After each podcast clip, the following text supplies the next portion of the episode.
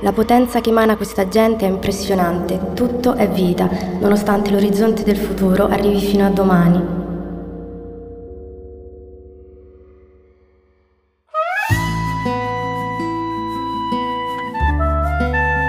Voci dal campo, episodio 17.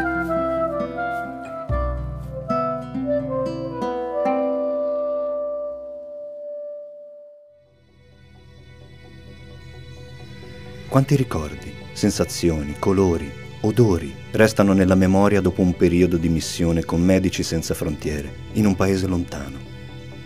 Lavinia, operatrice MSF, con il suo racconto ci porta in un viaggio di memorie e immagini a Bangassou, in Repubblica Centrafricana, dove l'organizzazione lavora per fornire assistenza medica.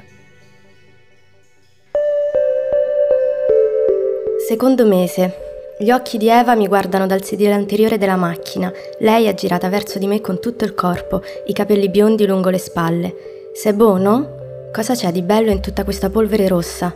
Non rispondo. Giorno 60, le vecchie abitudini muoiono più facilmente di quanto tendiamo a credere e se ne formano di nuove. Inizialmente si è sopraffatti, ma gradualmente ci si rende conto che è come un'onda. Immergetevi e nuoterete dall'altra parte, verso un mondo nuovo e diverso.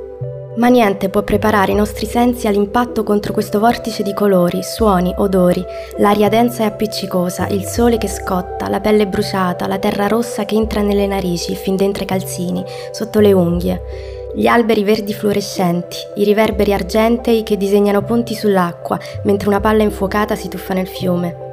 La potenza che emana questa gente è impressionante, tutto è vita, nonostante l'orizzonte del futuro arrivi fino a domani. Sotto questa volta celeste, mai mi sono sentita così piccola come ora di fronte alle stelle, alla natura, ad ogni singolo essere vivente che fa parte di questo nostro strano mondo, del quale sto imparando a conoscerne fragilità e meraviglie.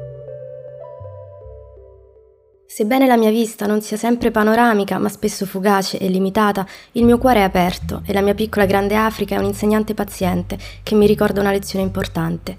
Quando capisci che non c'è niente da ottenere, il mondo intero ti appartiene. Così, con il tempo, ho capito che la vera bellezza, quella che accarezza l'anima, è negli occhi di chi guarda, di chi sa vederla, di chi ce l'ha dentro e riesce ad illuminare il mondo circostante, proprio come gli occhi di Eva che brillano in mezzo ad una distesa di terra rossa. C'est beau, no? Terzo mese. Un altro mese è passato leggero. Il tempo sta volando come una folata di aria fresca che mi accarezza. È denso e profondo come un buco nero che mi attrae a sé e mi fa piantare bene i piedi a terra, nel qui e ora. Eppure è anche un tempo elastico. Disegna promesse nel cielo ad ogni arrivederci e accoglie le novità con entusiasmo. Ha la spensieratezza di un fanciullo e la consapevolezza di chi tempo non ne ha più. È gentile ed equo sa essere condiviso, eppure è un tempo di introspezione solitaria. La burrasca è finita, è un tempo piatto come la superficie del mare calmo che porta a riva i tesori mescolati da tante maree.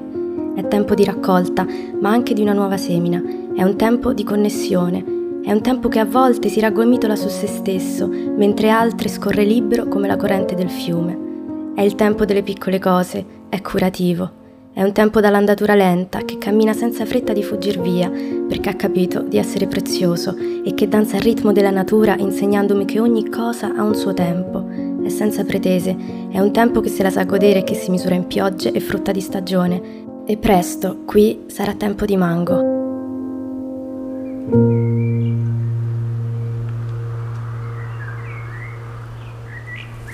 Quarto mese. Oggi qui è morto l'imam è morto in cielo, letteralmente. Poche ore fa ti abbiamo messo su quell'aereo verso la capitale nella speranza di darti delle cure migliori e invece tu forse ti sei sentito di toccare il cielo così da vicino che sei volato via. Che strano tutto questo a volte, questo via vai di pazienti che partono e che tornano, forse. Qualche settimana fa ero stata felicissima di rivedere un bimbo tornare e scendere quelle scalette con lo sguardo curioso oppure quella mamma così giovane col suo fagottino di poche settimane tra le braccia e la gioia negli occhi, al posto della paura di quando era partita. Oggi ti avevo messo su quella macchina, tu eri stato paziente, eri emozionato, mi hai regalato un sorriso sdentato e hai voluto comunque reggerti sulle tue gambe per salire quei tre scalini fin dentro l'aereo. Ti sei seduto e sei volato in cielo per la prima volta. Chissà cosa hai pensato guardando fuori dal finestrino. Dicono che sia successo velocemente poi, con tutto quel cielo intorno ad accoglierti verso quel grande mistero che accomuna tutti.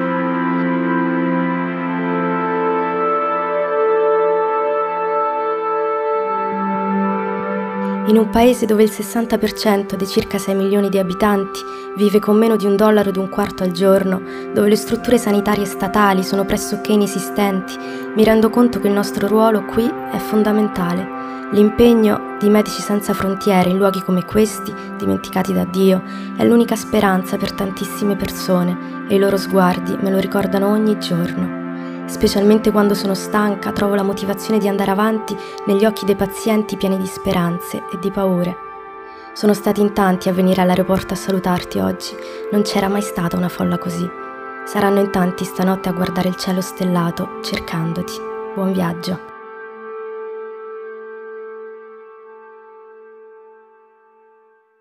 Fine.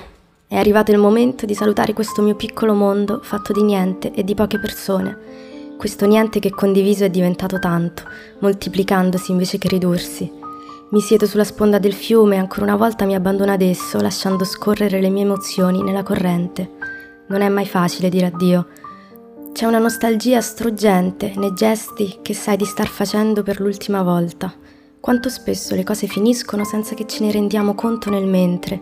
Semplicemente la vita ci separa da persone e situazioni. Quante poche volte siamo invece testimoni coscienti di quegli ultimi attimi condivisi.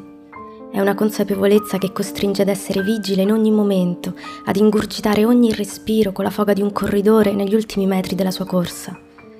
Mentre con lo sguardo cerco di cogliere gli ultimi bagliori di luce dorata che cola dalla punta di un pennello invisibile andandosi a posare sul letto del fiume, mi innamoro di nuovo di questo paesaggio che sembra un acquarello ed inizio a sfogliare mentalmente le pagine di questi ultimi mesi sino ad arrivare alla parola fine.